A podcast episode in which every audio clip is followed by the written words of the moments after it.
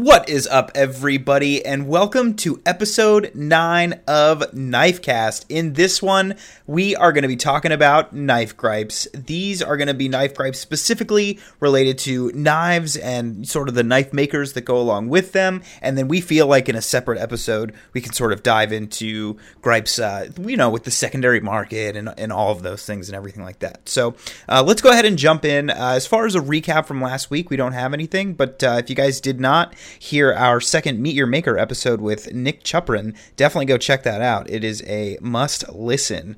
Uh, let's go around the table here with our carry today. Josh, kick it off. I can't put down the stupid servo, the brown knife servo. Like I've had it in my pocket for three days. They're nice, man. That's a nice Uh, one you got too. That's a very nice one. Yeah, thank you. The uh the milling pattern number two, like the I don't know, like the mosaic looking one. Mhm. I love it. And then he does his damage still fairly well. It's a little bit lighter than what I'd like, but I don't know. I can't get it out of my pocket. I love just having it on me. So I've been trying to carry that as much as possible. I need to I need to kick it out and put something else in the rotation that I haven't touched in a while. But right now, that that's that's the only one. That's a good one. What about you, Frank? Uh, today I actually carried my uh, Peter Rassenti Nirvana. Uh, every now and then I get up the courage to uh, carry it with me. Uh, and today was one of those days. It was just a nice day outside. Uh, I had to go into work, and so I took that with me. It's just one of my favorite knives. Maybe like the, I, I say it's my ultimate carry. Kind of like just when I'm feeling really good and just having a good day. That's uh, it's like my ultimate knife to carry around with me. So much so that it spurred an Instagram post uh, in which you challenged a few of us to our Sunday best. I did, yeah, yeah. I, I probably consider that like if I was wearing a suit, if I was like getting the Medal of Honor or like some some sort of amazing event in your life, you know, I feel like I would carry that knife, you know, and I I challenge you guys to say what that knife was in, in your collection. So I haven't posted. I Yeah, haven't Tyler posted said the mine. Thorberger. Yeah, Yeah, the I haven't- Marshall one. I haven't posted mine yet. I, I took the picture and everything. I was getting ready before we started recording this, but I ran out of time. But I bet you you guys could guess in like one guess which one I took a picture of. Uh, the CMF with the Timascus liners. No, No, Oops. That- Which one? Then? Which one then? the Shamwari. That's like my ultimate. Oh, ultimate. that one. Yeah, Oh yeah. yeah, the Zerk. Man, yeah. that picture that I grabbed in San Francisco, man, was cool. I don't know if you guys know this, but I just took a trip to San Francisco and I actually met Josh for the first time in real life. So I've met both of you guys in real life. Have you guys met in real life? No, not yet. no, And not so I'm. I'm the lucky guy who's met both of you guys. This is cool. This is great. yeah, it was a pleasure hanging out. I wish we had more time, but it was still it was great. Very cool. So um, I haven't been. I've been looking. I've been fucking around with watches, but Oh, Yeah, you've been talking about it a lot lately. but as far as knives are concerned, I've got this first round of loaners uh, from Mike at Heels with Steel on Instagram. Shout out and Oh, nice. uh, the servo that I've been playing with is very enjoyable, but the one that has absolutely like I need to get one, which is surprising because it's a frame lock, and I'm not very partial to those. But the Russian flipping Tonto, the RFT is just so good. I, I, I use it every day. I've been cutting stuff with it. I've been carrying it. It's so fun. I love that knife. Yeah, but the secondary prices are uh, not so fun. Dude, I don't know, man. They've been coming down to as I've seen the last one I saw went for twenty two hundred bucks, dude. yeah. I uh, there was So one high. for I mean, it's one for high, but it's not. There's only two hundred of them, so it's not that crazy. Right. Yeah, there was one for 2K like a couple of days. Well, about a, a couple of days before you got that one on loan, I almost bought it, but I was like, I don't know, 2K is a lot. And now hearing you rave about it, every time I hear you talk about it, I'm like, fuck, I should have just, I should have just got that one. Well, You know it's not going to be worth that much in a year or two? The Sigma. Nope. it, no, No, it will. I'm. I'm holding on to mine. No. Don't, don't say that. Let's not even start because there's so I'm many sorry. more of them, and they were less desirable. There was only 200. How was there so many more? I'm pretty sure there were two runs of 200. No. No, there was No. just 200. There was There's just 100 in, 100 in Europe, 100 in the U.S. Well, Yeah. I don't know. They Give- never they give it a never they never took off the way the RFT took off right away. Like Just just give it a year. They're like two thousand dollars at resellers. I saw one reseller selling a Sigma for twenty four hundred dollars. They're selling. fucking nuts. That's what they're listed Selling. for. yeah, yeah, yeah, yeah. Mm, yeah. Anyways, Uh, anyway, RFT is super dope. Let's go ahead and jump into our knife gripes because, guys, we finally uh, collected some of those questions from the community. Very stoked about that. So we've got a few of those lined up at the end. So um, let's go ahead and get on with it. Frank, take us away, man. Well, uh, you know this this episode we're calling knife gripes, and I mean we can't really call it that without you know at least mentioning our good buddy Nick. I mean he did a whole series of knife gripes, and you know while we're not going to be able to touch on, he did fifty episodes, Yeah, right? 50, oh my 50. God, this guy Nick, so much so much free time. Anyways, um, we're going to try to cover some of the things both about knives and sort of uh, maybe knife makers in this episode that are gripes to us. So uh, we all just listed a few things, and I've got a short list here. So I was going to start out with my uh, gripes about knives themselves. So one of the, th- the the number one thing that annoys me the most, or is a gripe about a knife, if I get it in hand, is that it's not actually a knife. That is to say, it's not designed as a cutting tool. And so I carry a knife because I need to use one in my job sometimes and around the house and in life. And so I wanted to be able to work. And so one of the most annoying things is getting a pry bar or a door stop or something like that instead of a knife. And uh, so that just irks me a whole lot. I, I, maybe, let's see, some knives that kind of come to mind. Uh, maybe like ugh, hinderers, sort of, or like that. They don't really cut perfectly. They're kind of like axes. Uh, some other knife. You, you gotta guys say seem Medford. Medford. These, these other hugely overbuilt, example. yeah, Medford. These things, these hugely overbuilt knives, the Scorpion Sixes. Look at this knife. So let's think the Scorpion Six. What is that knife? Uh, with the hole in the blade.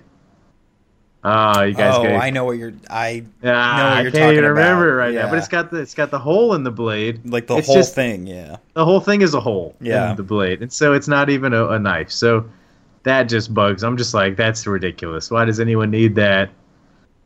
That's just not. That's Yeah. not even art. Functional art. It's just not even a thing. What do you guys think? I think people. I think people would would argue with you. Uh, like I, I know, like I've made this comment to Aaron Winger, who's got a lot of Medfords, and he'll be like, "Oh, you know, I carry my Medfords, and they cut things," and it's like, they, they they cut things insofar as they cut things that require just an edge, right? So it'll cut tape, right? Like it'll it'll cut objects, but if you need to like cut an apple, for example, um, or or do something that's slightly more delicate, you're totally screwed because that's when the Right. the width of the blade stock and you know the shallowness of the flat grind and everything really come into play. yeah, Yeah, I think like- the ultimate example of this is, I recently had my hands on the Anthony Griffin monster that Yeah. belongs to Yeah. Gavin Reddig. I think that's so big. you saw that right. Yeah. It's It got was the, retarded. the one pound blade. It weighs like two pounds overall, and it's a half an inch thick, and it's a flat grind halfway up the blade. It's just insane. Yeah, just those pocket axes, more or less, is what they are. Right. Yeah, and then you, you hear people call the uh, the Grimsmo Norseman a, a tactical spoon. even even though I've heard it cuts decently well, it's just the shape is not. Well, some people like the shape. Hey, that was But I've my heard that was my a favorite video I've ever made was on the Grimsmo Norseman. That knife can cut anything. I don't give a shit But- what people say. But does it blend? We don't. We don't know. well, you'll never know because uh, yeah, it was a good little cut there. Well, uh, I guess that's the, that's my number one thing. I and this is a personal thing. All these gripes are obviously going to be personal uh, things, and each of them, each of us have our own ideas on each of these parts. But these are mine, and so uh, I like mine to be a cutting tool. The next thing that bothers me is when uh, a knife has a good design, but it has bad material. So like sometimes I can get knives like I have a little Kershaw over here that I picked up for like 40 bucks and uh, it just it I wish that it had better materials. It has a good design. Maybe it'll Oh, be there. yeah. Uh, I had the uh, the BBM, the Carter Trinity, is also comes to mind, where it was modeled after the BBM, but they made it with AUS eight and shitty titanium and terrible washers, and it just was Oh, it was not made right. Uh, and then it uh, that bothers me a whole lot.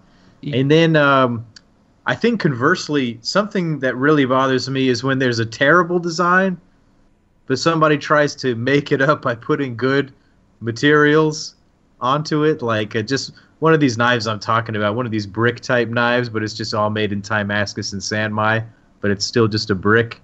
Uh, that just bothers the hell out of me too. I think there's the other angle too, right? Of like a maker who just makes a bad knife, but makes it out of sixteen hundred dollars in materials. Yeah. Okay. Oh, here's a here's a brand heater, heater knife. Oh my knives. god! You guys know those knives? I'm just I'm just throwing shade right now, and he might if he listens to this, I'm sorry, dude. Those knives are ridiculous, but sometimes they're made out of Timascus and Sanmai and shit, and that's just insane to me. It's just why are you, that's you're just wasting the materials. Well, it's like anything that's got a little bit of Timascus on it, they can just automatically, hey, this is this is a two thousand dollar knife because Oh, it's got yeah. Timascus on it. Twenty five hundred bucks, no problem. It is the epitome of the uh, the saying lipstick on a pig, right? well, wait, wait, back up.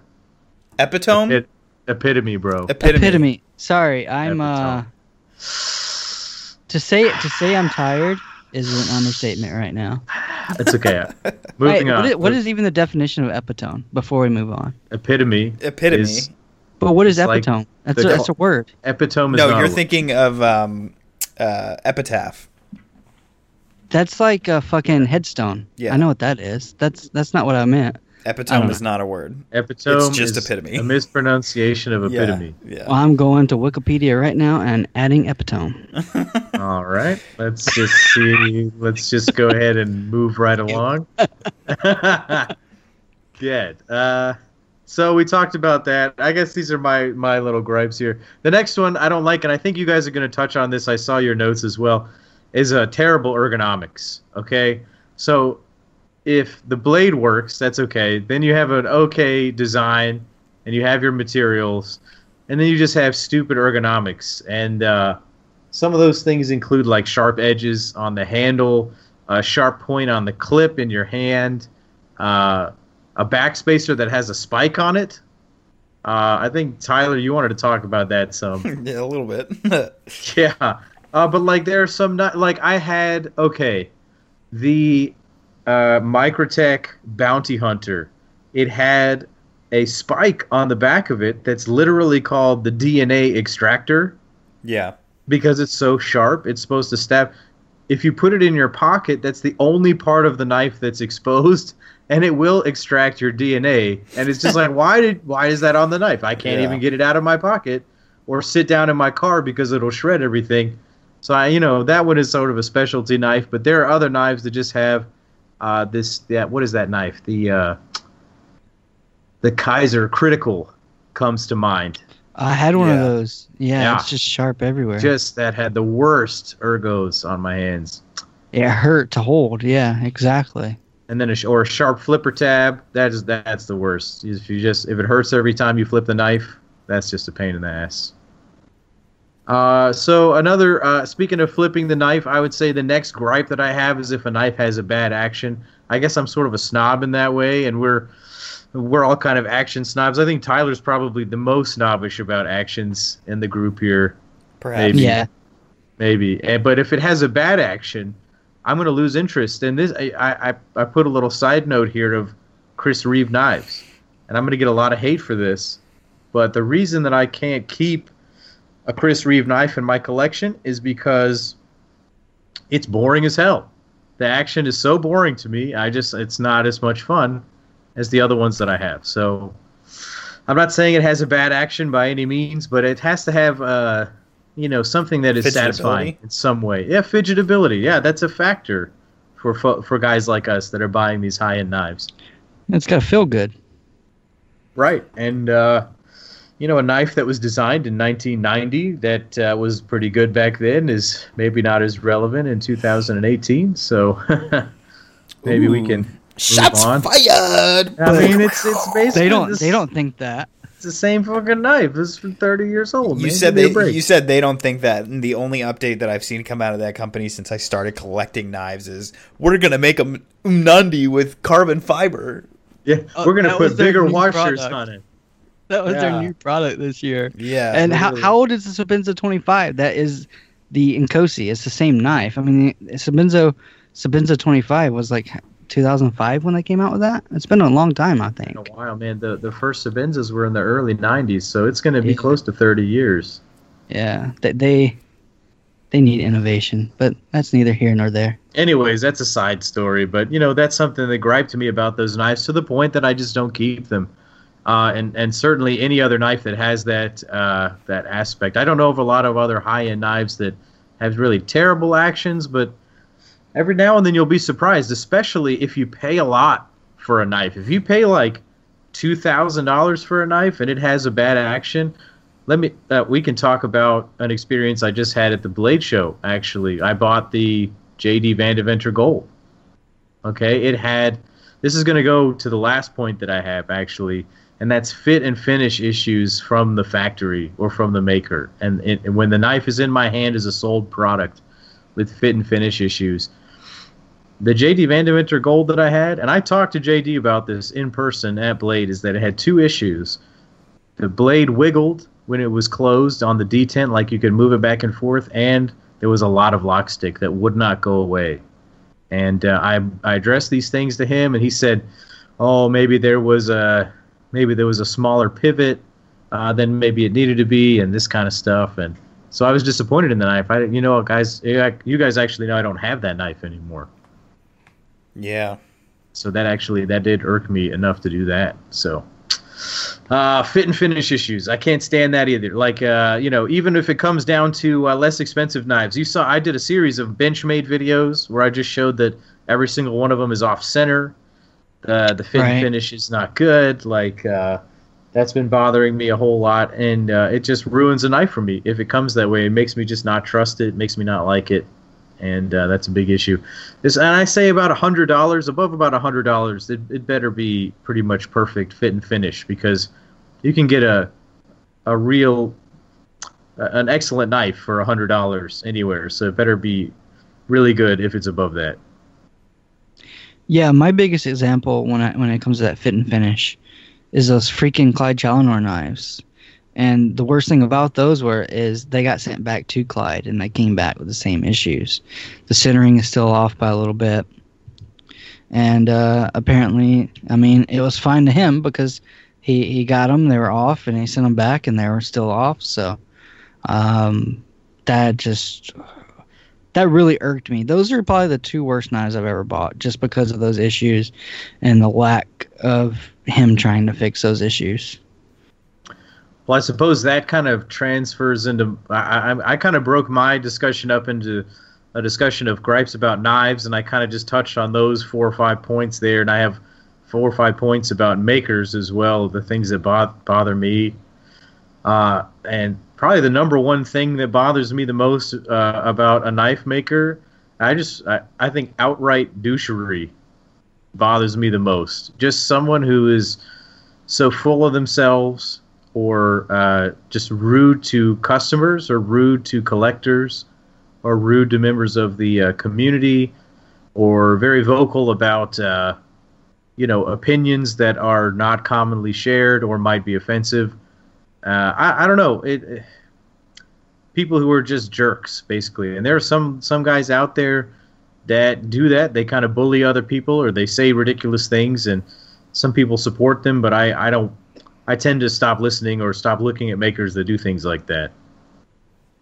Yeah, and I'll I'll um I'll go ahead. I'll, I'll take the heat from this. I'll name two names, two examples that I Oh. think fit this criteria. Okay. And this is my opinion only, not not these other two guys. Um, I I think Will Moon is one of those guys. I tried to give him a chance, Mhm. and uh, I feel like what I've seen and what I've heard throughout the community is, um, he's right, you're wrong, no matter what. Oh well, get over it. And the same thing uh, is Elliot from Ferrum Forge Knife Works. After seeing all this, um, I, I've seen three or four interactions he's had with members of community and other knife makers where he's just like, you know, piss off. You know, it's not not my fault. It's your fault. Um, and I'll give two examples of that. I mean, recently the pro line, uh, neither here nor there. We won't get into it. But he just basically told uh, Jerry McGinnis to piss off. And the same thing, there was this issue on Reddit where one of the uh, we made Ferrum Forge designed um, S35 VN gents was staining when a guy on Reddit used it for um, steak, right? And then the guy brought it up to him and he posted all this on Reddit. So you can search Reddit and you can read it all yourself. But he posted it on Reddit and he was very nice. He was very professional about it. And basically, uh, Elliot just kind of like told him off. And then afterwards, um, uh, he had. Uh, who's that guy that does the sharpening for him? My mind just went blank. You, you guys know oh, what I'm talking about? Uh, yeah, yeah, yeah. The uh, uh, Elmer uh, Edge. Emler, Emler Edge, Emler. Yeah, Emler. Yeah, uh, he had he made a video about it saying, "Oh, if you leave your knife in steak," it was just it was really super ugly and it was horrible public relation, like mm. bad press. And then Elliot did apologize later, but you know it it happened, and I've seen that happen with him a couple of times. I've seen that happen with Will Moon more than once, a couple of times, and those two guys. Yeah are, are to me the perfect example of exactly what you just said, and I'm okay saying that. Well, you know, I had a, a pretty negative interaction with Will Moon myself, uh, where I had a knife that I also borrowed from uh, Mike at Heels with Steel, uh, Tyler, and uh, mm-hmm. that knife had some issues, and I talked to Will about it, and he never made good on a couple of promises that he had made. He he, he assured me of some things that never happened and then never followed through with it. And uh, I just think he was trying to hide something. And uh, he admitted to me that he had uh, sent out a less than perfect knife uh, just to meet a deadline and make some money. So it just bothered me a whole lot. Uh, so yeah, outright douchery, being shitty, not not being a good person, basically being rude to others, being just not a, being a douche, basically. uh, yeah, it's a thing. Uh, next, the next thing that bothers me about makers is going to be poor communication, and I think this is a fairly broad topic that a lot of people are going to uh, agree with me on. Before I forget, and before you get into it, let uh just quick shout out on the let like quick like if there's anything positive, right? Poor communication, huge fucking problem. But some shout outs, right? Like Holt Blade Works, uh, Michael oh, Gavik, Bill Koenig, Bill Koenig, uh, right? Uh, Craig Brown. Craig, Craig Brown. Brown. Yeah, he's good. Yeah. Um, for me, Peter Rassenti and Gareth Bull, those guys are not always reliable for everyone, but they're okay with me. Yeah, well, there is being a YouTuber. Uh, I yeah, I pretend I try to pretend that doesn't help. Well, Gareth Bull has been pretty good with me. I don't have many interactions with Peter Rassenti, but I will say every email I've sent to Peter Rassenti, he's always within a day or two sent me something back and he doesn't know who I am at all. So that that's yeah. Anyway, I thought that was but worth those, it. Those yeah, are my yeah, shout outs. good. Um, but poor communication. Okay. Um, say for instance, I see a knife on Instagram. I send you uh, your preferred method of communication, be it DM or email, and I say, "Hello, sir. My name is Frank. I have a pile of money that I want to give to you in exchange for a knife." And then you say, "Okay, what do you want? You know, at whatever stage, at whatever stage, okay, whether it's not responding to my email the first time, you know, or not responding to any subsequent communication. I've had situations uh, where I have been in discussions with a knife maker. and I've had this happen more than one time where I have said, I will buy this knife from you in this configuration. Here is my money. Take it now. Let's do this. And then they stop talking to me entirely, and they never follow through after a significant amount of discussion. Uh, and then you have uh, situations like you make an order, you know they're going to be good on do good on it, but you recognize that maybe there's going to be a delay. Okay, there's Blade Show, there's G10, there are some other custom orders. It's yours is getting bumped. Uh, there's a shipment delay for the materials. Suddenly, six months is a year, is 18 months in that situation, I would uh, be very much happier to have any communication, even if you just said, "Hey, man, it's going to be another six weeks. It's going to be another three days, uh, whatever," rather than nothing. And sometimes It's a huge uh, deal. people just people just don't respond. You're like, "Hey, man, what's the status on the on the build on the situation?" And uh, some people say nothing. And hiding does not make the problem go away. It makes it worse. Exactly. I also think that uh, the sort of circumstances change as soon as money is exchanged as well, right? Like if you've paid for the build, it, the level of responsibility is increased even even more so. Right. Now I've heard the opposite of a knife maker. I can't remember who it was. I'm sorry, but he, he told me once he's like a paid knife is the hardest to make because you've already got the money. You're not you're not worried about Well, that's that's a particular knife maker choosing whether or not they want to do that. I'm just saying if that is the situation that you're in, you know, if if if we just have a little chat on Instagram, right, and all of a sudden you kind of disappear, right? That's shitty, but it's not as shitty as like we I have a email with a build in it and I've like sent my 2 grand in PayPal. Oh, then you absolutely. I thought you meant I thought you meant like if you send them money, it'll make them hurry faster. Totally No, no, different. I- yeah, no, yeah, totally agree on that. That's just bad Business. business. Yeah, I exactly. mean, there's no there's Sorry. no other way around that. I'm a little bit distracted. Uh, I'm actually because I'm getting communication from uh, Bill Koenig right now. He just sent me pictures of uh, the Arius blade that he's making for me. Oh man, that's cool. He's doing a non-flipper. Uh, he just made it off the mill, so For it's like a different, gonna a yeah. Wow. yeah, non-flipper Arius. So a, a quick little side tangent here. I just have one question. I recently saw an Arius um, that had a compound blade. Is that new or old? Because I have no idea where that came from. It it's looks like probably it. a, a one-off custom that he he does that sometimes. Okay. Yeah, somebody was showing that to me. I was like, "Oh man!" But the uh, it looked like it came back for like some work or something. Anyway, shout out to Bill Koenig and his his amazing uh, knives. Yeah, man, the Arius, one of my Except favorite for of the, all the time. mini goblin, uh, just anyway. I love the mini goblin. I fucking love it. You're high. Oh, I do too, man. I can't wait. I have a special one of those coming too. It's gonna be great. Okay, Uh, next. Uh, The good news is you work at a hospital, so when you fucking split open your index finger from trying to fit, uh, fidget with it, you, they'll be able to repair the tip of your finger. fidget with it. I'm confused. Fidget with the knife? Oh yeah, like it's just gonna. Yeah, that's true. I can stitch myself up. I can, you know, I'll, I'll be yeah, covered. you're I good to go, dude. You're the perfect owner for that knife. uh, we'll talk about that another time, I guess. Uh, another gripe. I have a long list. I don't know if I'm taking up too much time with my list here, but another another gripe that I have. This has happened to me a couple of times. Is not getting what you ordered. Okay. no Uh, doubt. and this is this is something that extends to a bunch of different areas of my life. Uh, it's it's a pain in the ass when it happens to you at McDonald's, right?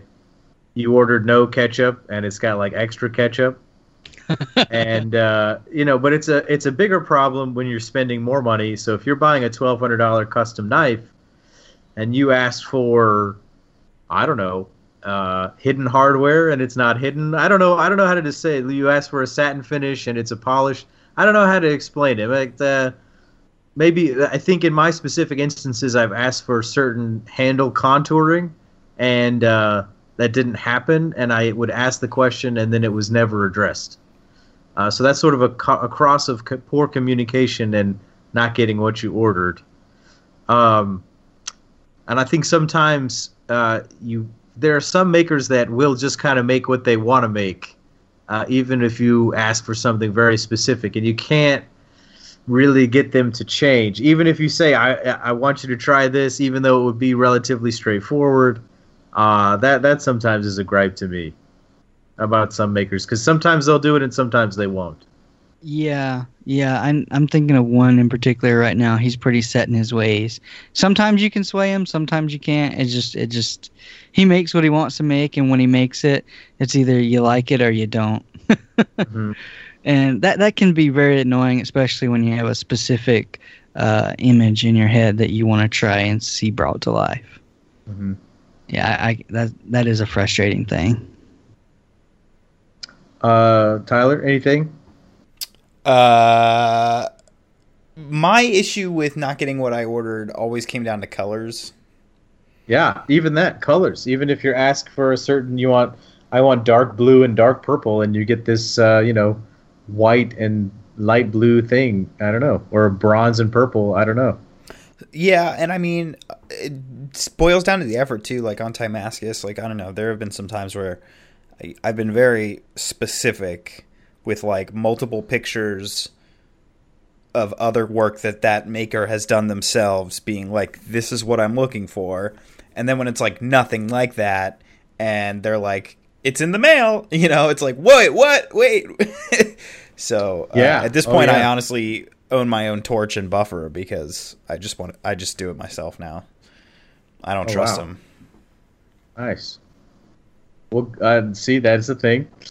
Uh, uh, maybe next, the next topic I wrote down was cutting corners, and uh, I really kind of noticed this for the first time in going to Blade Show recently. Yep. I was I was paying a bit more attention to kind of the build up to the show because I was going to be going, so I was following kind of what the makers were doing, and you you know there's a rush, and this is a well known phenomenon. There's a rush to get things done for the show, and some people are ready and some people are not ready, and you know I saw two or three examples of uh, certain makers, maybe more than that, come with products that were not totally finished in my estimation Yeah.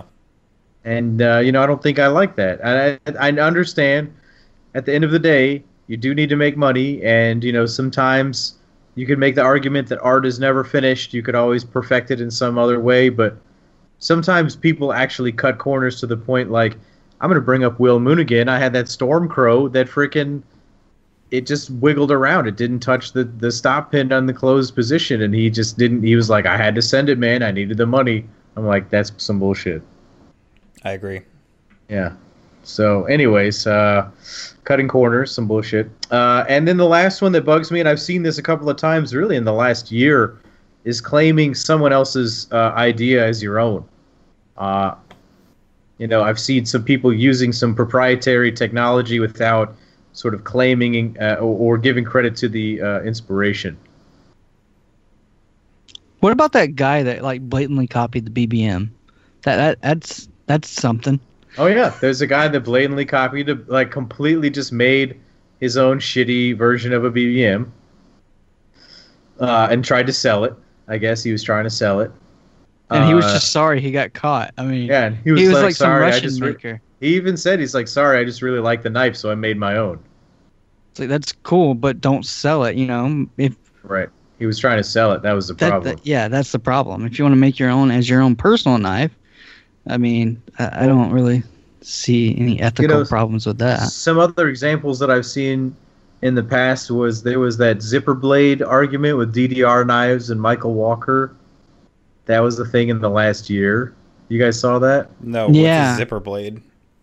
It's so weird. there's there's like a a way that you can put two different metals together. So like the the blade edge would be a high end steel, but you could using a milling pattern basically Got press it. fit like yeah, a yeah. Timascus Uh, yeah, spine. You know what I, got mean? It. I know what you're talking about. Yeah, but yeah. You know what I'm talking about. So like DDR said he made it, but Michael Walker was like, uh, "No, you didn't, bruh. Here, look at this from way from long time ago." 1988 because Michael Right. Walker fucking invented everything and then fell off the face of the earth. Right And there. yeah, And then uh, you know I'm going to bring up Holt Blade Works. They had to change their whole detent system because they basically copied Brian Nadeau. yeah, it is a I don't stand on that side of that discussion. I know it's a thing, but they they changed it because of that because there was controversy. Uh, they changed they- it because of the controversy, which is different than changing it as as an implication of wrongdoing. Well, I, I yeah, I'm not going to argue that they're wonderful people. I, I hold no grudge against them. I met them. They're they're wonderful people. I have nothing. Whatever. It's a thing though. it is a thing. It is a thing. You're correct. Uh, what else? What else? What about Uh, the biggest mainstream example about um,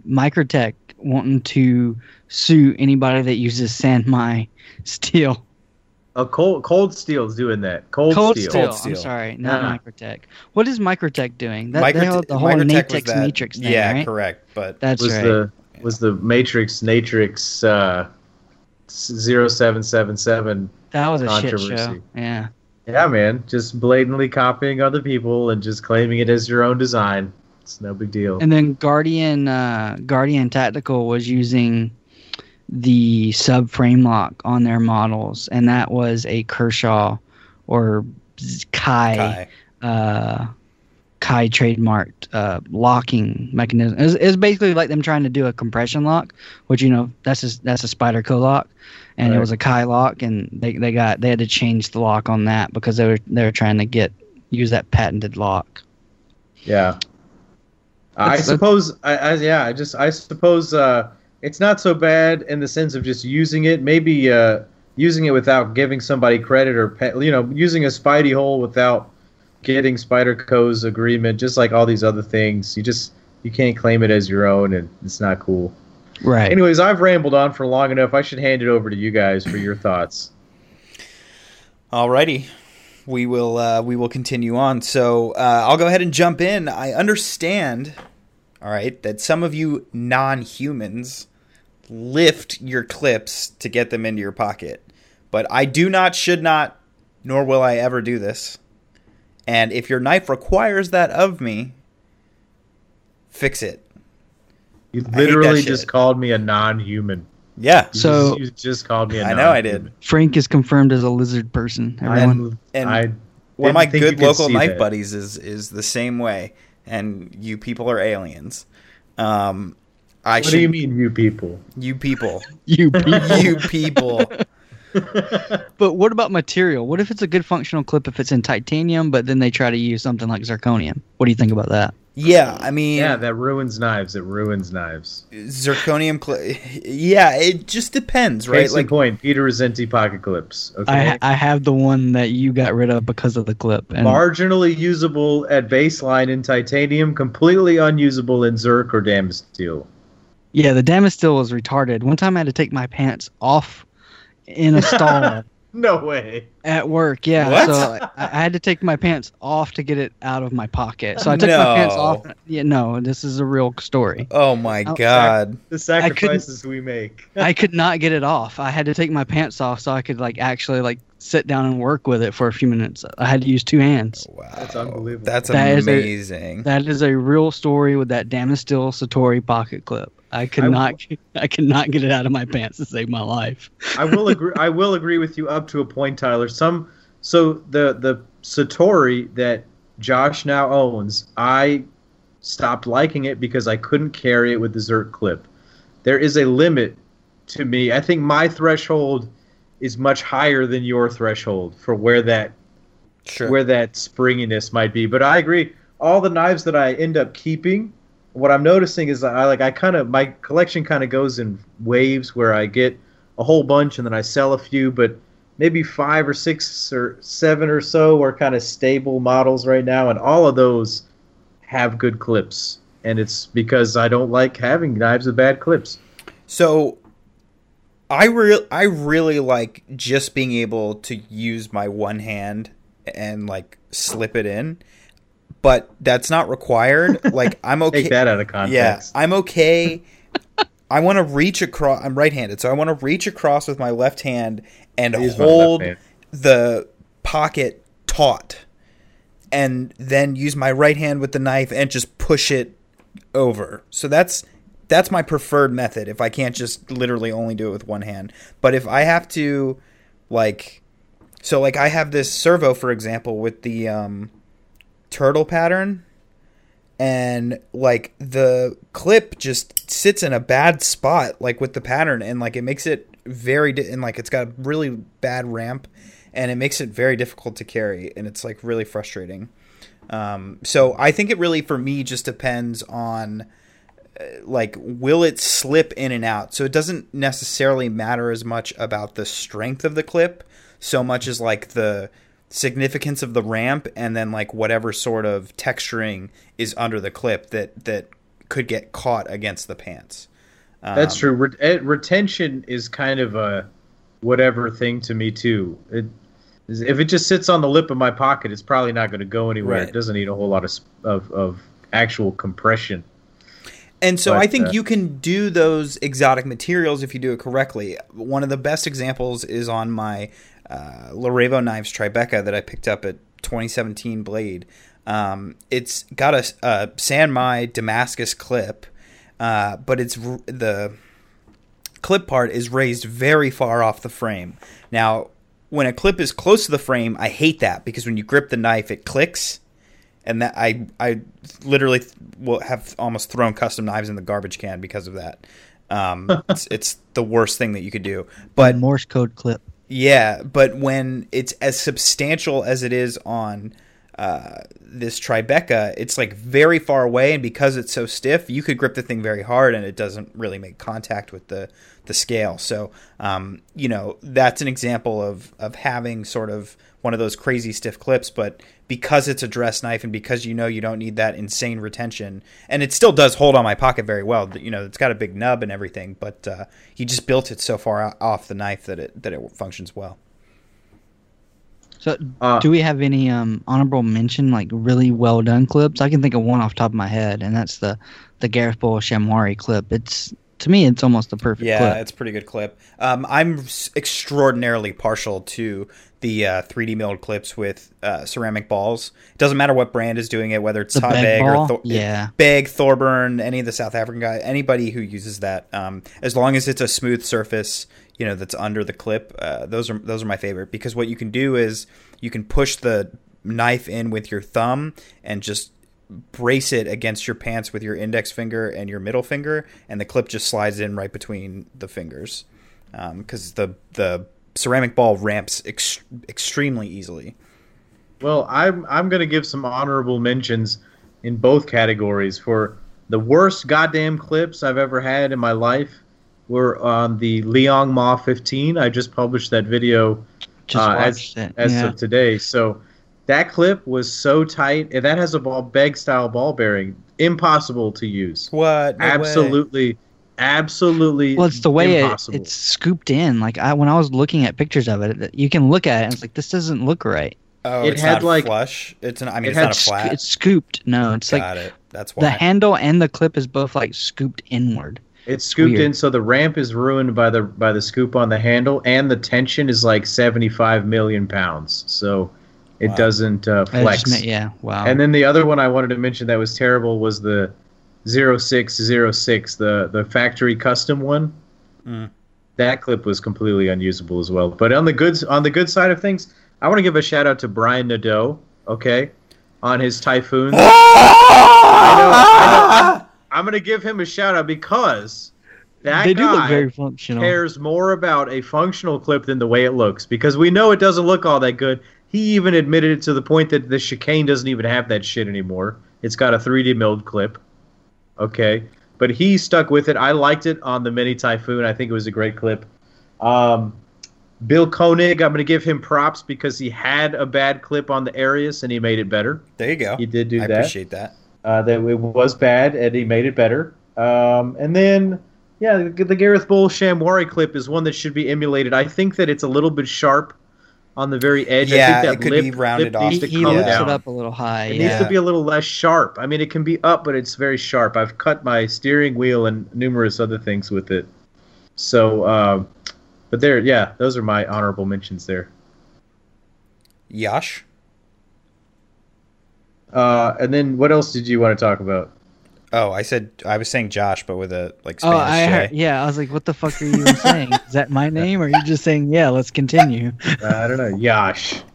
Yeah, uh, yeah. Are we in like? uh I'm not even gonna go there. Okay, never mind. Go to your next point, please. Oh, okay. Uh, so Frank made a, a distinction of about this earlier, um, but just when you- it, when you man when you make your backspacer into a giant spiky glass breaker that's sticking right out of the ass of the knife, like just think about how you hold a knife.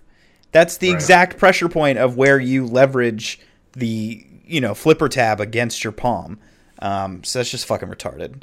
Uh, another gripe that I have is that um, flipper tabs plus washers equals doable but fucking stupid is what I wrote. And it's I don't mind I don't mind a folder, right? Like I think um right Jason Guthrie is a great example and like a knife doesn't have to fall shut to be good, right? Mm-hmm. Like just cuz that's my preference doesn't mean that but just to me fundamentally a flipper tab is built on the predication of having bearings.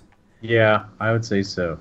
And I've seen a few people try to do who it. Makes, Tech. Who makes a good washer flipper? Shirogorov. Uh, Shirogorov does. Yes. I don't yes. agree with that because if you look at like one of those Hatis with washers, like like what like what no like why is there a flipper tab on there it doesn't I've, it doesn't open unless you get great leverage and it doesn't whip shut like why like why do you want that i've never handled one but for it to be on washers it did look impressive in pictures and videos well videos because you can't fucking tell in pictures but videos uh, of the few i've seen i've been impressed by them because they use that collet uh, that goes around the actual pivot itself i think that is a big a big uh, reason okay, why. I here's the thing. Here's the thing. Let, let let me blow your mind here for a second. Okay, non flipper flipper washers. Is it washers? I, yeah, I but okay, that's totally different. Though. It's that's totally so that's I, I I literally said flipper tab plus washers, and that doesn't have a flipper tab. It's no, in the name. right, but it's, it's in the name. It doesn't it's in the tab. name. But I've heard of like the cheaper knives on washers, um, cut uh, the cut jack by terrible action, fucking horrific action. Have you handled the I, washer I one or the bearing terrible. one? Hand, Which one washer, did you have? I have the bearing washer okay. one. The washer one.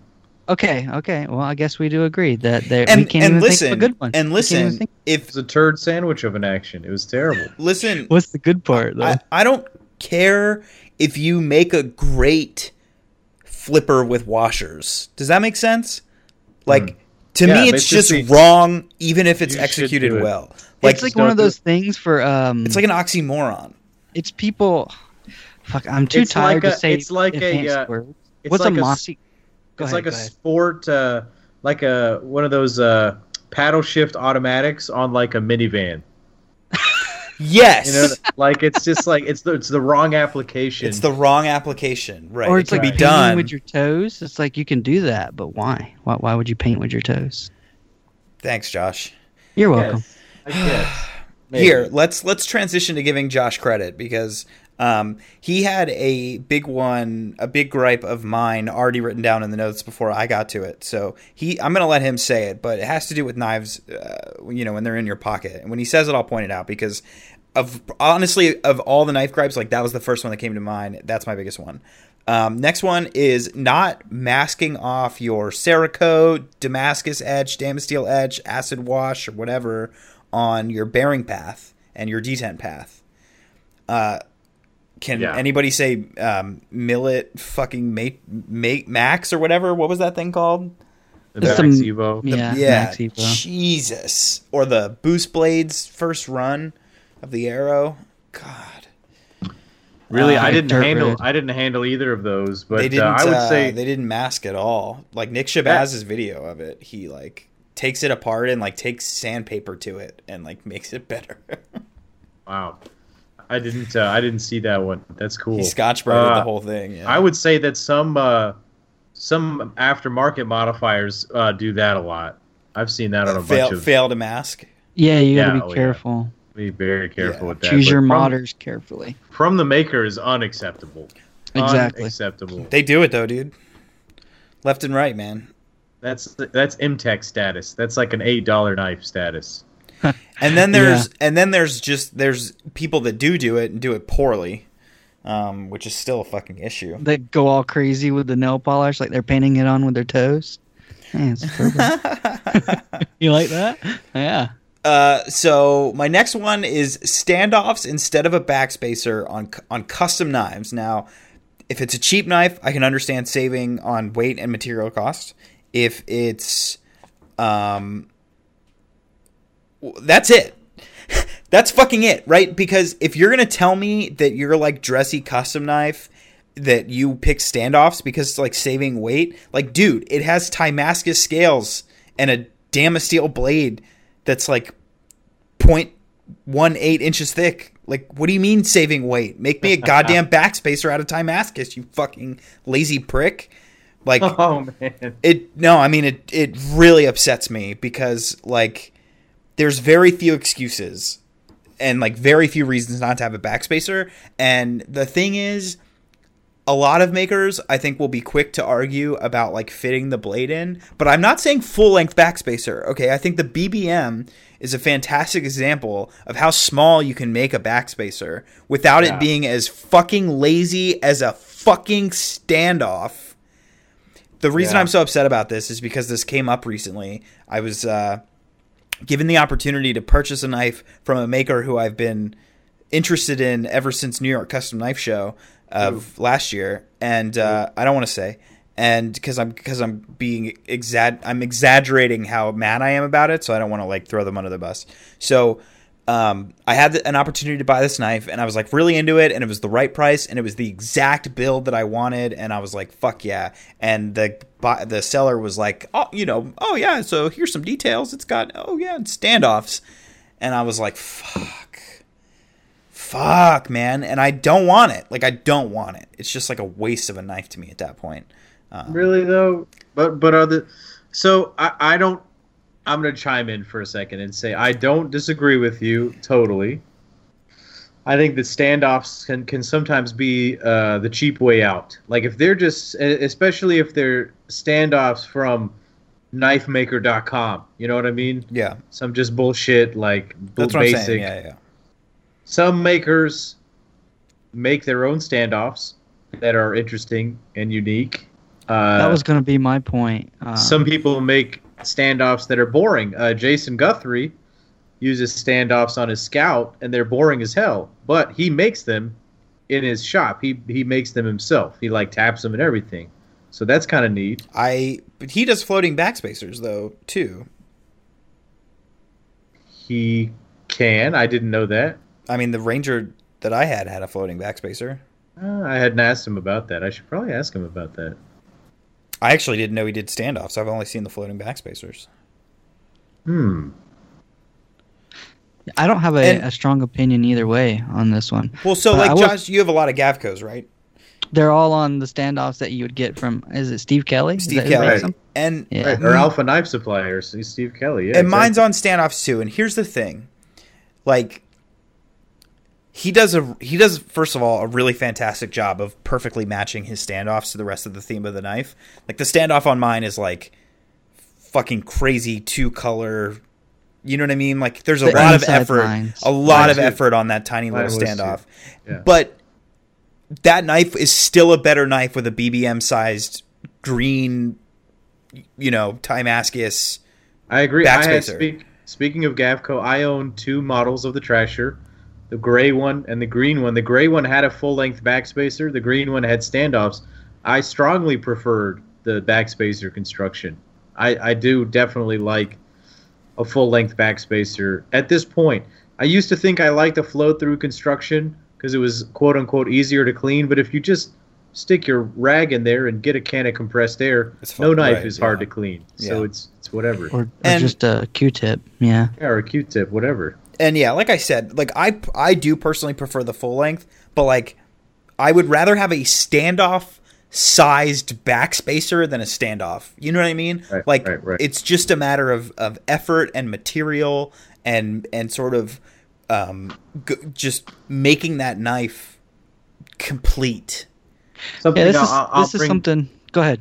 I'm sorry. Uh, I'll bring back Brian Nadeau for a second. On the Mini Typhoon, there's just a small little short backspacer at the base of the blade, Yeah. and at the base of the handle, and I, I like that a lot. Yeah, I agree. Honorable mention. this is just something I guess I've never put a lot of thought into. I mean, I do like those backspacers that, that Mike Gavick does that have all the carving and stuff in it, but it, was never, as you would put it, a, make it or break it situation. Um, to bring the Gareth Bull Shamwari in again, that they're on. Uh, the mine has a Damascus he milled out the, his own Damascus um, standoff, and and I like that. I Yeah. I like My, it the way uh, it is. My gray one had a Zerk standoff that Yeah. he made. I this for me is just one of those things I haven't put a lot of thought into, but now that we're talking about it, I I, can ap- do like to see. I do like to see those. Tyler, I- I'm gonna I can ap- I can appreciate the ones that are made with effort and love. And if you show me a knife with that, and you can tell me that, like I'm stoked on that. And like I do own my Gavco, but like still like on if all else is equal, hundred percent of the time, uh, backspacer is better than a standoff, in my opinion. If Well, all let me else take equal, let me take this argument one step further. In case you haven't noticed on my channel recently, I've been all about integral handled knives. Fuck Or that. backspacers, fuck standoffs. Give me a one piece handle, and I'm a happy man. That's what I want, and all my folding knives. the only bad it. thing about that is if you fuck up the uh, the lock bar, you're screwed. You're gonna need a whole new handle. That's right. That's true. But that that's like- what everybody says. yeah, though. that's what everybody says. And how many fuck you, the three of us to combined have owned 200 custom knives? How many lock bars broke? zero. Zero. Exactly zero. But I had to bring up that's like the most common point. No, had to and bring- I I know, and I hate that because like how many people are running around with their fucking. And that's fine, dude. If it breaks, get a new one. Who fucking cares? It's the thing. All right, my next one is the fact that uh, quote maker time is worse than quote stoner time, insofar as custom orders almost always go over the quoted delivery date. Um, Frank touched on this in regards to communication, specifically. Uh, you know, if it's gonna be late, let me know, um, and stay in touch, which is great. But uh, I just wish that wasn't the way it was. Like I. Obviously, I at some point along the way, it just sort of became that way, and it is what it is. But um, I don't know. You It- would think you could fucking schedule. It's true. I think we all have experienced if we've ordered a custom knife that they say it's going to be three months and then it's going to be, you know, more, and then it's like six months or it's a year or it's a wink, wink, say right no more. and the thing is i don't you know it's like if you're two weeks late right because like something because like you're fucking busy then like i get that. That like doesn't even bother me even a little bit. But what you're talking about is exactly my point right is that ex- exorbitant like yes you will have the i was you know i've one that comes to mind. You will have this knife um you know by by christmas you know and it was it's like the end of February, early March, and it's starting to roll in, and it's like, okay, you know, three extra months is kind of a big fucking deal. Yeah, I'm going to, uh, I got to take a phone call real quick, but I'll be back. Cool. I'm here. I'm still here. Yeah. Cool. Let me make let me make a quick point about that because one of the things I was thinking about as you guys are going back and forth is um like why don't they just uh instead of under deliver over promise why don't they over promise under deliver? That's exactly Because- what we do at my company. Like, why wouldn't Yeah. you? A, a lot of businesses love to do this. They're going to take, like, say a project is going to take six months to complete, right?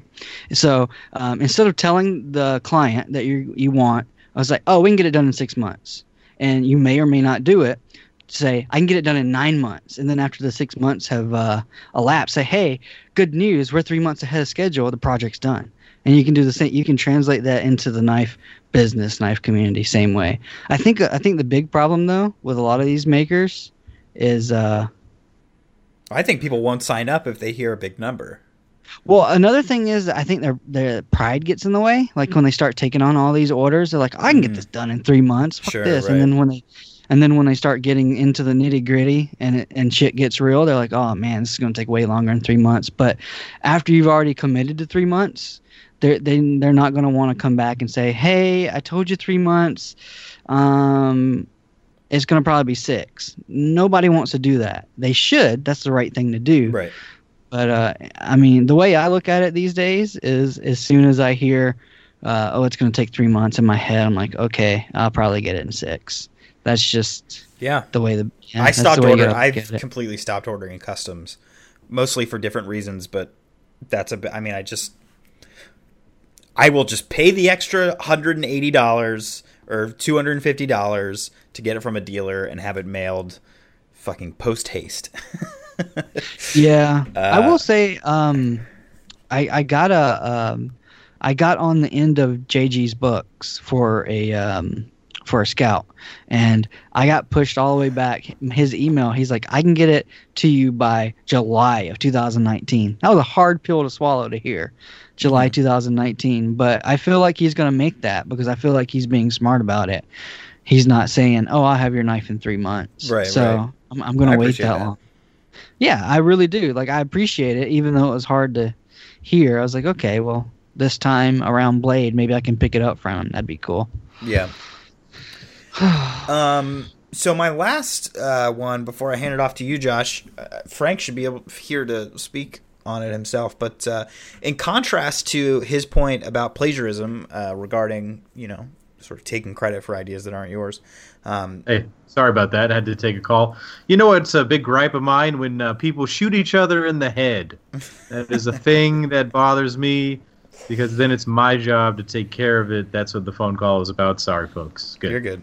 Everything good Yeah, everything's fine. you except know, for the except, dead guys. except for the two brain dead guys. So Yeah. it's a thing. Yeah, terrible, terrible. Anyways, moving on. Uh, so the final point here was in contrast to uh, your point about plagiarism, Frank, the taking credit for ideas that aren't yours. Um, on the flip side, I dislike when makers sort of overclaim very basic concepts which they never even attempted to uh, patent or trademark. Now, I don't want to get too specific here. There was a recent incident that happened publicly on Instagram uh, regarding bearings. That's all I'll say on the matter. Perhaps some people saw that, but uh, you know, I th- this also sort of goes uh, towards what I what we were talking about earlier with the Holts and and Brian. You know, um, yeah. so so that just bugs me. Like you, it's not fucking patent pending. You never even tried, right? You never referred to it when you started doing it as as you know the one and only soul whatever like and then somebody does something sort of similar right? But like still pretty fucking different right? Like a different design just same basic concept and you're Sure. like are you kidding me? You know what i mean? Like you didn't give me credit like first of all these people like a might not even know you exist or b if they do like certainly i mean you know what i mean? Like so to me it's just fucking crazy. Like if you if you want to have Very that level true. of ownership great. Spyderco guess what? I can't fucking drill a hole in my blade and sell it because of spyderco. If you want to have ownership over your fucking design feature be a man and pay for all the fucking shit that you have to go through to get that and get your Mm-hmm. patent in um, other, yeah, that shit makes me so mad, dude. I would agree with that. I would agree. In Brian's defense, I don't think he raised as much of a stink as I think other people did about that situation. Sure, but that's a that's Sometimes you're it's right. the I, mob. I don't. Sometimes it's the mob. Yeah, it's true. it's true. Yeah, can we go in a little bit more in depth about the bearings without revealing any information about the two Oh, people? let's reveal all the information, dude. I love I- revealing. I thought it. the people want the reveal, dude. Well, because I don't know anything. I don't know the truth about the story. Here, I just saw here, it. I, I, I can report it as as much as public was uh, publicly uh, allowed before it, it went away. Before it was, um, so uh, Craig Bound, who makes the servo knife, he is just now starting to make his own dual row bearings, right? And um, he posted them on Instagram when he first started making them. Hey, I'm making my own dual row bearings or my multi row bearing system. Hint, hint. And then a certain uh, quote unquote innovator of the multi row bearing system, which is Dmitry Sinkevich, uh, commented saying that uh, you mean the Sinkevich MRBS? And Craig was like, You mean you have control over all bearings that have more than one row? And that was really all that was that was put out into the public domain. They took it off. They went into private conversation, and I guess they hashed it out because he's still making them. he's still making them. Yeah. So, but let's think about this for a minute. Uh, Dimitri thinks he has domain over um, any bearing system that has more than like what eight bearings in it, more than one row. That is so asinine. I can't even wrap my head around it. That's like saying Ford has uh, domain over all the dualies in the world. Like if you have more than four tires, that is a Ford six tire bearing or wheel system. you know that was yeah, just- yeah. A- And no, that- that hundred percent. That's my a lot. point. That's- I yeah, agree, it's I agree. absurd. That was- it's absurd. That was so crazy. Like, are you kidding me? Get over your damn self. Yeah. That's not an innovation. You put more than one row of bearings on. They have been CKF has done that. Um, oh, so many knives so I've cracked many open other- have. so that- many. Oh my god, Yeah. like all of them. Yeah. that's Um, so that's so vague. Like, are you kidding me? That's like that's like petty third grade stuff. I'm That's like somebody being like, "Your knife has a clip." I Yeah, put a like- I put a clip on a knife first. like Spyderco. Yeah, that's like Spyderco saying, uh, "We did pocket clips. You can't do a pocket clip." Which, which I'm really glad. hey man, Spyderco gets that. away with saying you can't drill a hole in a blade. So I mean, props to them. That's some that's some pretty basic shit. I mean, it's amazing that you know if as as long as it's not a circle, you can do it. But uh, Yeah. That is, that is definitely a double-edged sword topic because a lot of these innovations that we take for granted these days, if those makers did decide to lock it behind uh, legislation, not legislation, they lock it behind paperwork, and um, just like copyright or yeah, if if all that stuff was locked behind paperwork, could you imagine like buying a knife that has a liner lock on it? You'd have to pay royalties to Michael Walker, and then forget about uh, all these frame locks, and then who did the flipper tab? That was uh, Kit Carson. You know, it would just it would just be a shit show at this point. We would all have these weird. It would be like okay, perfect. Is it? It would be like the California gun market right now when you want an AR. It doesn't even look like an AR because there's so many fucking loopholes you got to go around to just have that type of rifle. Oh my god, I just that just clicked in my head. I don't know. It's a double-edged sword. It's definitely one of those give and take Yeah. uh give and take topics. I agree. It's all just about the specificity of it. You know, it's like, oh, hey, yeah, I, this knife has a blade. Um, We first did the knife with the blade. yeah, exactly. Uh, Josh, take it away, bro. Oh man, I'm sorry. I am like all over the place tonight. I've been working like a madman and it's starting to affect me. So I apologize. Um, so I I only I had two two big points. Um, and one of the points we kind of touched on douchey makers.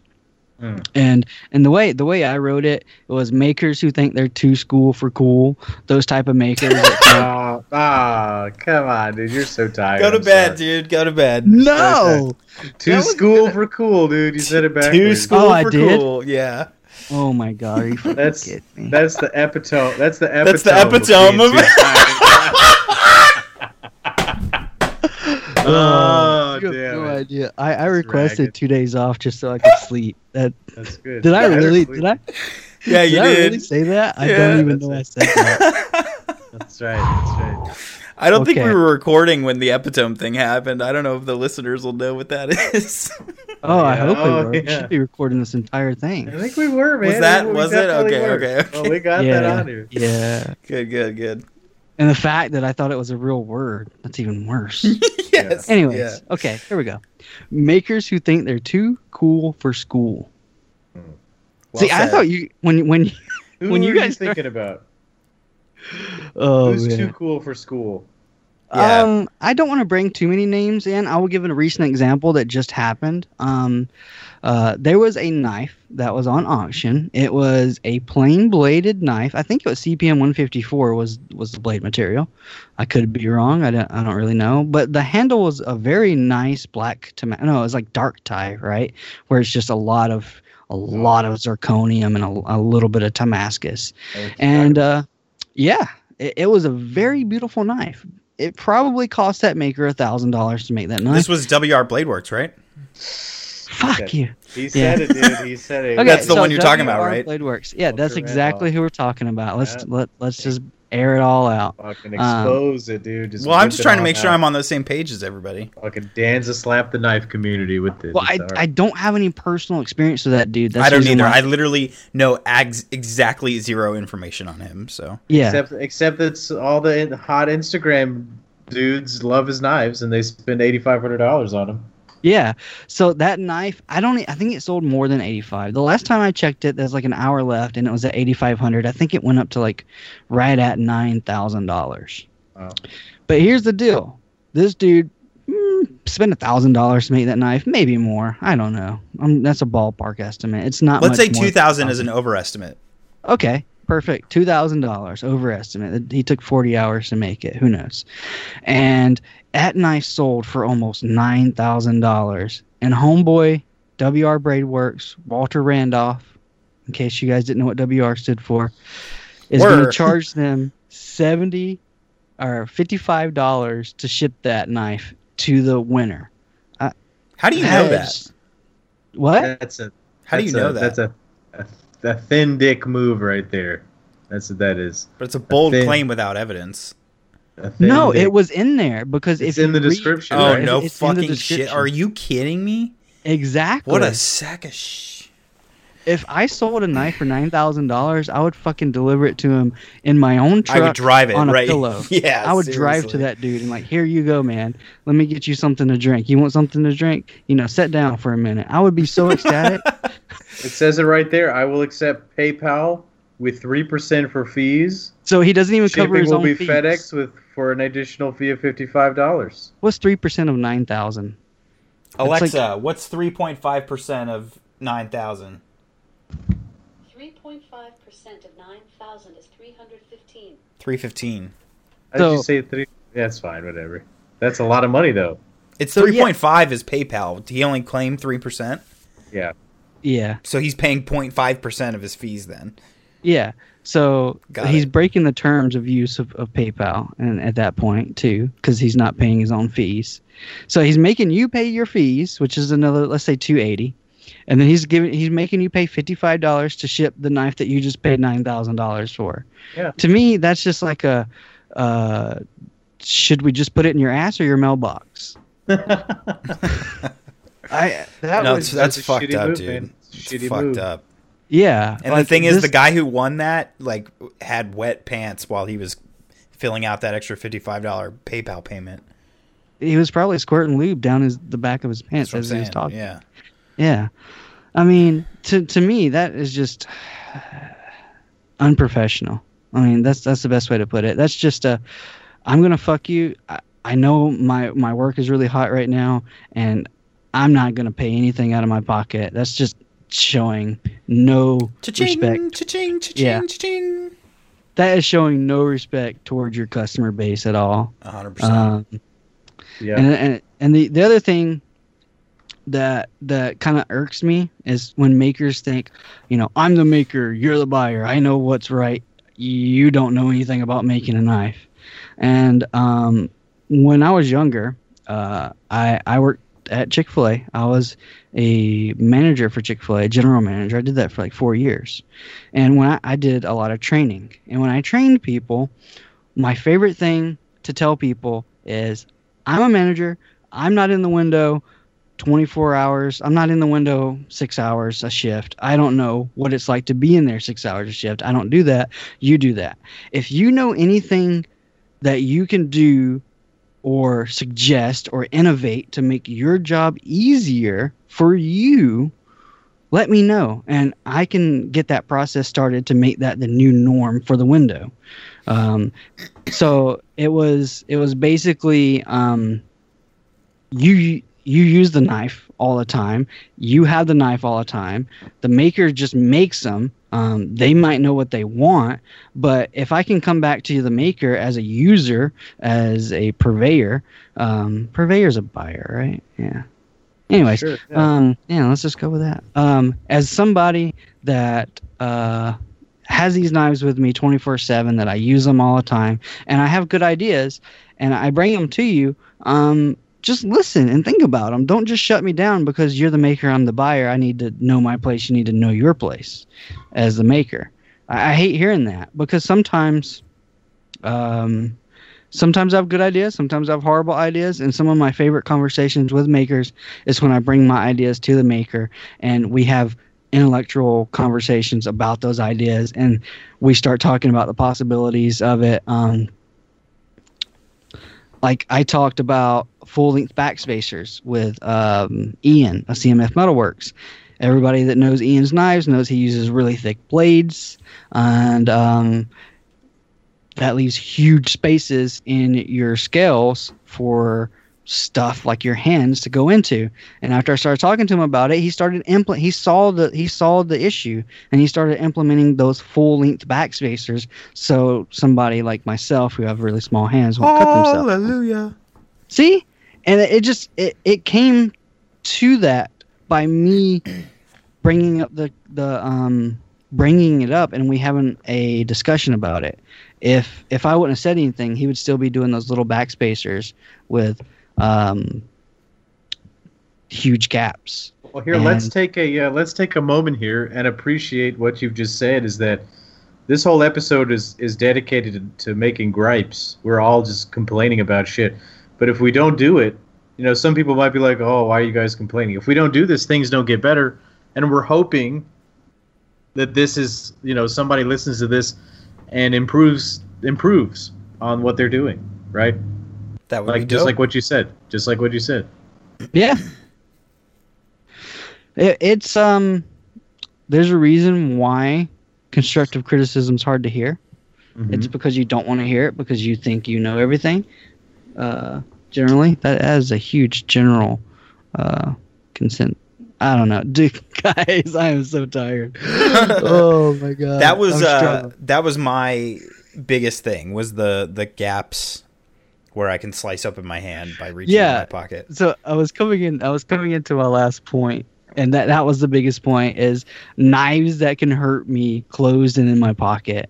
And my biggest issue when I have a knife is if I can put my hand in my pocket and it will slice my pinky open. I have smaller hands. I have I've said it a bunch of times, Nick Shabazz hands, but it's They're one of those tiny things- bitch hands. They're not called Nick Shabazz hands. They're called Oh tiny my bitch hands. god! What if what if he what if he trademarked? Uh, Tiny bitch Trademark hands. He needs to add that to his logo. That's his. That's his actual like motto. Nick I would buy a shirt with that. Tiny on it. bitch hands. Yeah, Yeah. he needs to put that in his little shirt with it. Uh, Oh. I, I do have really small hands compared to most people, so we gotta, it- we gotta, we gotta get Nick Shabazz on the show one of these days. We this would have been yeah. a perfect one for him. I think I so. thought. We'll I we'll think we can pull him in on the gripes for the the knife life gripes. I'll ask him. I'm sure he'll do it. I'm sure he'll do it. Yeah, uh, but yeah, there's there's so many knives that do this. I can, I mean, um, Ian's knives before he started doing the full length backspacers will absolutely cut you. Tough knives knives will absolutely cut you. Shark Nivco knives will absolutely cut you. I can look at these knives, and if you can see the edge when they turn the knife sideways, it can cut you. Um, Yeah. Even smaller knives, not even these huge big ass custom knives. Um, a big one was the uh, Giant Mouse GM3. That will cut the fuck out of your hand if you put your finger in it. The edge is basically sticking out of the back of the handle. It's a huge issue, and my my what blows my mind is these people they design them. Supposedly they prototype them. They test them. And then they put them in production, or they start making batches, or they start making one-off customs, and they know full and well that there's a huge ass fucking gap in the back of your blade. I saw one. I saw one last week on Instagram, a custom knife, I think by an Italian dude, where the the heel of the blade was literally sticking out the back of the handle, Yeah. like just completely, like gonna slice you one hundred percent. It was I- actually sticking out, and when it was closed. I love tough knives. I love Jeff Blavette. Every time I see his knives, they just oh man, like I'm just like I want this knife and then I see a video and every single one I've ever seen, he turns it sideways and like you can see the heel of the blade sticking up like it's basically flush with the end of his scales. Yeah, that's and I'm like that's like I want it, but I can't buy it because it will fuck me up in a minute. And there it, it's a I have a couple of tough knives here, and I'm looking at them. I just I just had like a hilarious like in my mind uh like a medical uh, advertisement that plays in the middle of the night. Do you have tiny bitch hands? Do you do you suffer from TBH? Don't buy this the tough knives. Don't buy these. I don't know. This full size deadite is fine. Maybe there's a couple. I know a lot I've seen. A lot of his. If you just go through his Instagram, you can. I love the dude to death, so I hate to blast him like this. But everyone I thing- see, The thing about uh I'll say Jeff is similar to Mike Gavick is that they never really make the exact same knife twice. yeah, And uh, so I bet it's hard to be perfect about it every time. You know, that was a big problem. Nick Shabazz, you know, this guy keeps coming up, uh, said that about Cody Usler, Cody Usler. Usler. Ut- Yeah. Utzler early on, like when I was first watching his videos, he made a video about how it cut his hand, and so I was like, "Oh, Cody doesn't know how to make knives, but that motherfucker knows how to make a nice knife." And uh, I it just was think that it was, the equalizer. that was, was was inconsistent, complaining right? It was just inconsistent, and sometimes people learn, and I think you know I'd buy one of his knives. Yeah, it's just it's one of those things. If you can see the heel as they turn the knife sideways, and you can, t- um, no fun. There's even, uh, what? uh, There's even some Shirogorovs that are dangerously close, that that I've handled. Not my Uh. F three. my, my perfect, perfect F three. Yeah, they they can come close. Um, I mean, you guys covered everything uh, extremely well. I actually came back a little bit later after I wrote these two, and I was gonna write one more, and I was like, "Fuck, they got them all. That's that's pretty good." Okay, So, well we uh, have a we have a bunch of questions. Yeah. Uh, let's go ahead and rock and roll with that. For, do we have any news, guys? Uh, Uh, let's see, G10 is coming up I'm the Yeah, only when is one that? going. next Uh, month. August, It's the thirtieth. It's the thirtieth to the August. first. the end of August, the beginning of September. I am officially not going. I bought the uh, Robert Carter Frank Fisher Talon, and that was too much money. It totally destroyed my G10 funds, so not going. Sad. This is the exact opposite of Blade Show. I'm the only one going. Yes. Yeah. Um, I'm not going because I thought you were going, Tyler. You're not going? No, I'm poor, dude. Yeah, Um, I'm poor right now. I can't. I'm I've going to- so. I'm going to New York Custom Knife Show. So when is uh, that? November. Yeah, Mm. and that November happens at the 16th and same time as another show happens like right at the same time, right? It's Blade Show West now, isn't it? Uh, Blade Show West is in October like twentieth. I may go to Hmm. that one because I can drive to Portland. I don't know yet. Well, I mean, October November is pretty back to back. Yeah, Um, it's pretty much G10, Blade Show West, New York, like all in a sort of a row. Um, I'm so gonna I'll, just have to stick to Blade Show. That's probably all I can do for the next couple of years. shut up.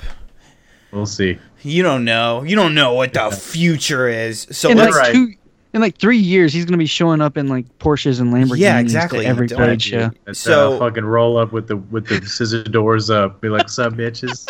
doors that go like this. And he have his own driver, uh, Alfred. That's right. Uh, the first question I feel like we should knock out real quick because it's directed just to Frank. This final one, oh, okay. Frank. Uh, do you want to read it out loud? Okay, I'm still not sure why. Okay, this comes to us from James. Who's James? Where does James send this from? This came in They came email. from email. Yeah. This is an email. James sent us an email that says, "I'm still not quite sure why Frunky chooses green anodizing when it's available. He's alluded there may be specific chemical reason. There may be a specific chemical reason why it's the most interesting color. If there isn't something I'm missing, then why not pink? Which, off the top of my head, only really shows up around 66 volts and nowhere else. If the patented Frunky green is just a test of how accurately a maker can reach a desired color, wouldn't pink be just as good a test? Uh, very good question, James. Uh, the reason that I like green as a color is number one, I just like fucking green. It's a great color. It's I, That's I why I like green. I mean, Yeah. it's the color of money. It's the color of weed. It's a great color. It's wonderful. It's uh, the reason I like green titanium though is that to achieve green, you have to have uh, a higher voltage source. You have to get almost up to 100 volts, and so some people can do some kind of junky anodizing with like a couple of batteries and a bowl of like uh, bleach or something and get you a bronze or a shitty blue or something like that. But to achieve a green, green is like the highest end of the spectrum of titanium anodizing. And so to get a good green, you have to have the right power source, you have to have a good uh, solution bath, you have to be able to clean your titanium well because the higher voltage colors do more of that sort of uh, spectroscopic stuff where like it sort of color shifts if you don't do the if you don't do the the anod- the anodizing perfectly uh, and so to me it is a test of if somebody is able to do it now frunky green is technically a green anodizing, and then maybe a blue stonewash over that. So that's sort of a multi-level finish that uh, actually Andrew over at Fanatic Edge, I'm going to say, is the guy who basically invented it. Some people hate it. You know, even I don't think it's the most beautiful thing on every single knife, but you know, it's just something that I like to try because it shows me that they can achieve a consistent green, which is a hard color to achieve, uh, and then produce a nice finish. So that that's basically why. Pink is uh, only in that 66 volt range, but I don't like pink on my knife. In fact, I had a pink BBM that I just sent to Nick to turn it blue. So I want uh, that's what's going to happen to that one. And that pink is almost a salmon color too. It's a weird pink. It's it was a even- weird pink. It's like Yeah. a pink, pink purple, and it was a cool color, but it just wasn't for me. It had to go. Awesome. Good, Good question, answer. James. Thanks, dude. I hope that helps. I hope that answers your question. So we got a question in from one Aaron. Uh, I'm not going to shout out his last name. I feel like that's probably we should probably skip that. That's fine. No, no, no, that's Um, fine. So he says, guys, here's a question. Oh, yeah, for the next podcast. It's regarding Holt Bladeworks. Is it worth the hype or is it overhyped? Is what Mr. Shabazz and others on social media have said true about the Spectre? Discuss amongst yourselves. Um, I, Short answer: Yes, it's great. it's a great knife. First great of all, knife. I think for four hundred ninety-five dollars, the refined version is one of the best values in custom knives right now. Um, I don't disagree. I would also feel I feel like it's worth telling a quick story because um, I feel like a lot of us as knife enthusiasts over time we start to develop sophisticated tastes you know like to the point where like um, i'm just like really weirdly like opposed to frame locks even though that's like super not representative of how awesomely good frame locks are, right? Um, and so, like, I think it's easy sometimes for us to uh, get really into this world and then start thinking about knives from our personalized perspectives, and then it becomes harder to appreciate what is genuinely just a good knife. Period. Um, and so recently, uh, I was helping a coworker who sort of collects high end watches, has been into knives for a while, but never bought anything super serious. You know, Microtech, a couple of CRKTs, um, that kind of thing. You know, a few few hundred bucks here and there. Um, but so he was looking for something higher end. He said that he had like a thousand to fifteen hundred bucks to spend, and so I got together with him. excuse me, and talked to him about a bunch of uh, different brands. Handed him a bunch of different, you know, he said he really liked uh, sort of the CNC stuff um, and sort of frame locks, and so I, we sort of moved away from the Thorburns and everything I would normally uh, sort of jump to, and started looking. I handed him Shirogorovs and, and this and that, um, and uh, I I thought to myself, I I have a local buddy here, Rich, who has a Spectre still, uh, even though mine's gone, and I was like, I bet he'll like that. So I brought that to him, and.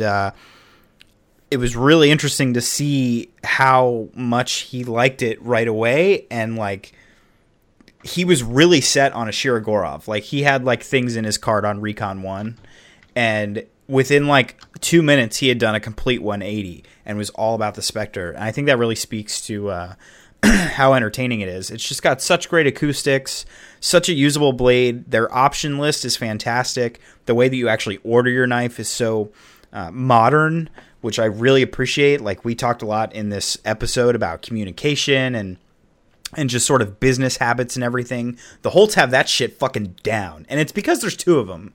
Um, you know, there's Joe making the knives, and then Angie, of course, helping out with all of the sort of admin work. Um, but the communication is great via email. They have this awesome order form with all these great examples.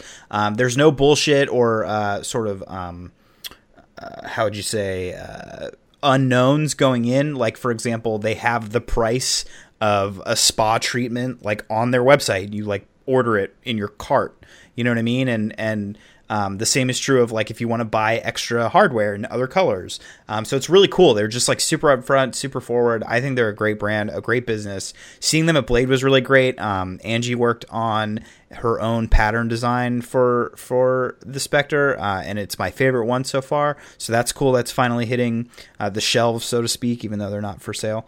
Um, and and yeah, they've done all this development with the the detent and everything. The new adjustable detent sounds amazing. Uh, it's really cool. So I again at 495 bucks. As far as the prestige goes, if it's the same knife, you know, but just with a Damasteel inlay or blade or something, like I can't really speak to the value of that. Uh, you know, it really just depends on how much you care about materials and stuff. But like at four hundred ninety five dollars, the refined version of the Spectre is an absolute fucking steal. You just had a lot to say. It is an excellent knife. Uh, it's so good that I'm gonna order one myself. I've asked them about it. I spoke to. Uh, I'm sorry. What was her name? Angie. Angie. Angie. I met them at the show. I'm embarrassed. It's Joe and Angie, right? Yeah, so Yeah. Joe and Angie. I met them, very sweet folks, uh, at the Chad Nichols table buying some mokume, and so I'm Oh, turning that into a. That's going to become a thing. Um, but yes, I would highly recommend it. Buy it if you like it. Um, it's like if you could combine uh, a servo, a Koenig Arius, and a Shirogorov into a knife. You'd get something resembling a Holt Blade Works Spectre. but it's so much smaller than a lot of those brands' knives that It's uh, smaller than those, but I would say, you know, it's some kind of, in terms of the tactile and quality Yeah. and the, the precision. I, I those are the, the other Right. companies I I would agree. say are similar in certain ways. Yeah, I owned um, number 103. I was in the second run, and it was the older style with the N- N- the Nadeau style detent. Um, everything both these guys We can just said- call it an integral detent because that's what it is. Yeah, yeah, integral detent. That's Yeah, fine. just like his uh, argument earlier. Yeah. yeah. Um, I no Sure. longer have mine. I traded mine off. Um, but that's Why? not because Why? That's not because I didn't like it. It's because um, the Holts are one of these very few makers out there that are consistently um, innovating. We we've named two of them already talking about this, and that's uh, Bill Koenig. If you buy the the very first um, um, knives that he produced, the Arius is completely different than the ones he's producing right now. And if we look at the servo that uh, Craig Brown is making, the very first uh, servos are completely different than these my servo ones. and your servo are might as well be two different makers. Like they're they're very different. Yeah, and then he's always he's he's just changed the pocket clip. He's now he's chamfering the the blade uh, spine. He's doing so much stuff, and and same can be true about um, the Holts. Um, totally different detent system, changing the jimping. Um, they're thinking about changing um, their. Uh, So here's here's a thought that I've had since we're on a gripes episode. Is it a gripe if you know that a maker is going to constantly be evolving their knives?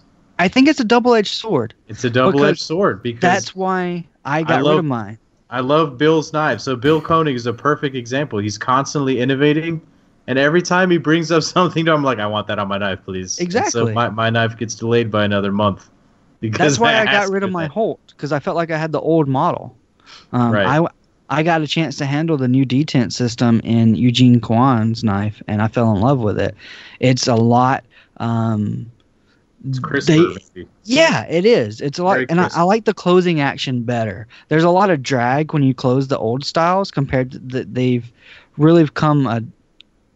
It's not different. It still feels the same. There's a different acoustic effect because of the way it's built, but the closing action is a lot nicer, in my opinion, in in my preference, as opposed to the older styles. So I traded that one. I actually traded it for my Graham Razel. Uh, fun fact.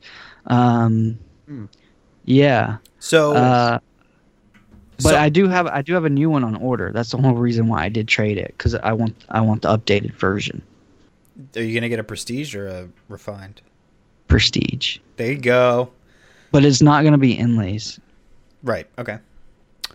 Um. And, and mine's going to be awesome too. But yeah, they're amazing. Uh, the hype They're is great. real, Buy and they're it. great people, which makes it even better. It makes it a million times better. They are very good people. Yes. Uh, so that's great, guys. So we're at an hour and a half right now. Um, the other, oh, sorry, I hit my mic there. The other Two two questions. questions. that we have are pretty, um, pretty broad. So I don't know if we necessarily want to jump into those in this one. We'll maybe save those for the next episode. That sounds fine. Uh, They're good questions. I want to answer them. It- yeah, they're great questions. Let's So devote the time next time. Yeah, yeah, definitely. hundred percent. Um, so cool. Well, thanks so much, guys. Um, this was a really fun one to record. Thanks so much to everybody for listening. We'll uh, of course go around the table, and uh, of course, if you guys want to leave us more questions for next time and for future episodes, please shoot us an email at theknifecast at gmail.com. Uh, Frank, where can we find you? Uh, I am Dr. Frunkey on YouTube. I have that channel, F R U N K E Y. You can also find me uh, on Instagram with the same name, and you can get me at uh, Dr. Frunkey, all one word, at gmail.com. And Josh. I go by Echo Does Knives on Instagram. They are two underscores between Echo and Does and Knives. They're in there somewhere. You can find them. DM me over there. Uh, let's have a conversation about knives. And very soon I will be making my debut on YouTube. I've recorded a couple of videos and I'm getting Oh, dude. my first video is going to be a JD Van Deventer Gold that I have on loan. Uh, yeah. I, I'm finally making the jump. in- Look at that. He's into starting on. He's starting with a loner. This guy with fucking huge Yeah. collection, starting with a loner. He knows Starting how to do it a right, loner, yo. dude. That's interesting. All my right. first one was the Spyderco Nirvana. That was my first video. Mine was the uh, Wii 604D. And I've watched both of those, and, and I love them both. uh, It just I got this knife from a friend just to check out, and I wanted to do a video before I sent it back to him. Cool, so- man. That's dope, man. Awesome. Looking forward to that.